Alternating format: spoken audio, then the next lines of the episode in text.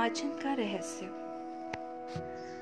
पाचन का एक और पहलू यह है कि कुछ खास तरह के भोजन को पचाने के लिए हमारा शरीर जहाँ क्षार पैदा करता है, वहीं कुछ दूसरे प्रकार को भोजन को पचाने के लिए यह अम्ल पैदा करता है। यदि आप कई तरह का भोजन एक साथ कर लेते हैं तो आपका पेट भ्रम में पड़ जाता है और क्षार और अम्ल दोनों पैदा कर देता है। ये दोनों एक दूसरे को निष्क्रिय कर देते हैं। इससे पाचन रसों का लाभ नहीं मिल पाता। इस कारण भोजन पेट में आवश्यकता से अधिक समय तक बना रहता है और कोशिकाओं का कायाकल्प करने की हमारी क्षमता कमज़ोर पड़ जाती है। इससे ऊर्जा प्रणाली में जड़ता भी पैदा होती है, जिसे हम तमस कहते हैं। यह लंबे समय तक आपके गुणों पर असर डालती है और न केवल आप जो हैं बल्कि आप जो हो सकते हैं, उसे भी प्रभावित करती है। पारंपरिक रूप से, दक्षिण भारत में लोग इस बात का खास ध्यान रखते हैं कि कुछ खास व्यंजनों को एक समय में एक साथ न खाया जाए। किंतु आजकल भोजन को शरीर के स्वास्थ्य की दृष्टि से नहीं देखा जाता, बल्कि यह एक सामाजिक मामला बन गया है। लोगों के लिए बफे भोज में व्यंजनों की संख्या और विविधता अधिक महत्वपूर्ण मानी जाती है न कि शरीर का पोषण और स्वास्थ्य। प्रश्न यह नहीं है कि क्या न खाएँ, बल्कि यह है कि क्या खाएँ और कितनी मात्रा में खाएँ। यह नैतिकता का मुद्दा नहीं है यह जीवन की समझ का मामला है। शहरी जीवन से जुड़ने के लिए आपको चुस्त दुरुस्त दिमाग की ज़रूरत पड़ती है। साथ ही शरीर और मन की भी संतुलन बनाए रखना पड़ता है। और आप में से कुछ की आध्यात्मिक आकांक्षाएँ भी हैं। चाहे वे कभी कभार ही क्यों न जगती हों। तो प्रत्येक व्यक्ति को अपने भोजन में संतुलन लाना चाहिए। यह किसी शपथ से नहीं, बल्कि निरीक्षण और जागरूकता से किया जाना चाहिए। यह महत्वपूर्ण है कि आप भोजन को लेकर झक्की न बने। आपको हर वक्त भोजन को लेकर परेशान नहीं होना चाहिए। इस धरती पर हर जीव जानता है कि उसे क्या खाना चाहिए और क्या नहीं। फिर मनुष्य को क्या समस्या है? उसकी समस्या यह है कि भरपूर ध्यान देने के बजाय वह बहुत अधिक जानकारी हासिल कर लेता है।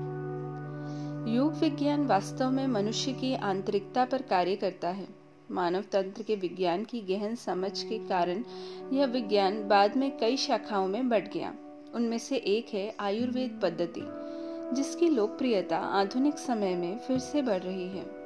आयुर शब्द का अर्थ है जीवन काल और वेद का अर्थ है विज्ञान या ज्ञान। तो आयुर्वेद जीवन काल को लंबा करने का विज्ञान है। यह पद्धति स्वास्थ्य प्राप्त करने और मानव तंत्र की गड़बड़ियाँ ठीक करने के लिए बाहरी वनस्पति और धरती के तत्वों का इस्तेमाल करती है। इस तरह की ज्ञान प्रणाली का उद्देश्य उन लोगों की सहायता करना था, जो अच्छा स्वास्थ्य प्राप्त करने के लिए आवश्यक योग अभ्यास करने में असमर्थ थे। साधना। प्रतिदिन भोजन करने से कुछ मिनट पहले एक चम्मच देसी घी खाने से आपका पाचन तंत्र कमाल का हो जाता है।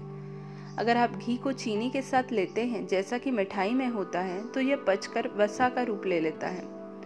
किंतु बिना चीनी के साथ घी का सेवन करने से यह पाचन नली को साफ़, चिकना और स्वस्थ रख सकता है।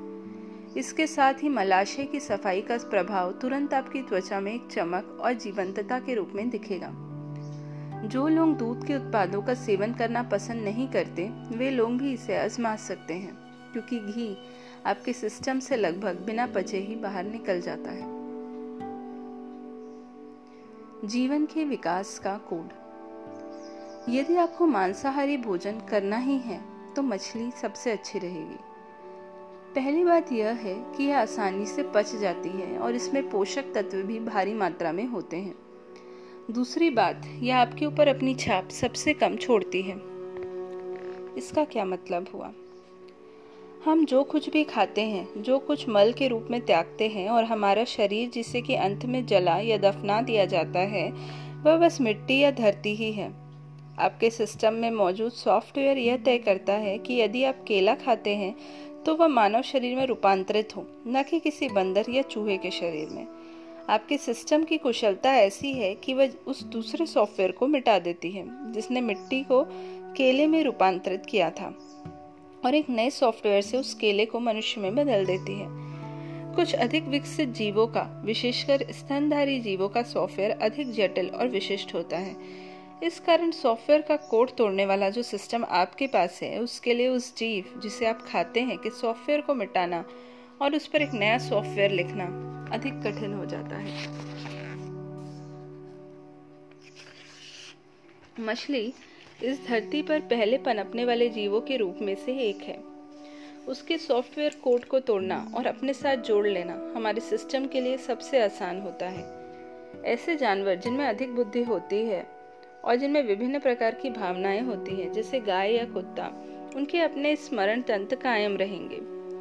दूसरे शब्दों में, हमारे अंदर अधिक विकसित बुद्धिमान और भावनात्मक रूप से समृद्ध जीवों को अपने सिस्टम के साथ जोड़ पाने की क्षमता नहीं है।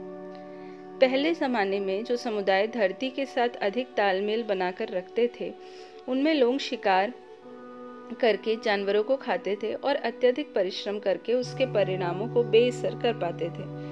किंतु आजकल जैसे निष्क्रिय जीवन लोग जी रहे हैं, उसमें इस तरह के भोजन से जो एसिडिटी पैदा होती है, वह तनाव बढ़ाने में काफ़ी योगदान करती है। तनाव के ऐसे स्तरों का कारण एक रहस्य बना हुआ है। इसके अतिरिक्त बड़े पशु, विशेषकर गाय, अपने वध से काफ़ी पहले ही उसके बारे में जागरूक हो जाते हैं। इस कारण ये पशु बहुत अधिक तनाव अनुभव करते हैं, जो उनके सिस्टम में अत्यधिक अम्ल की मात्रा पैदा कर देता है। परिणाम स्वरूप बाद में जो लोग उस मांस को खाते हैं, उन पर इस अम्ल का अपना दुष्प्रभाव होता है।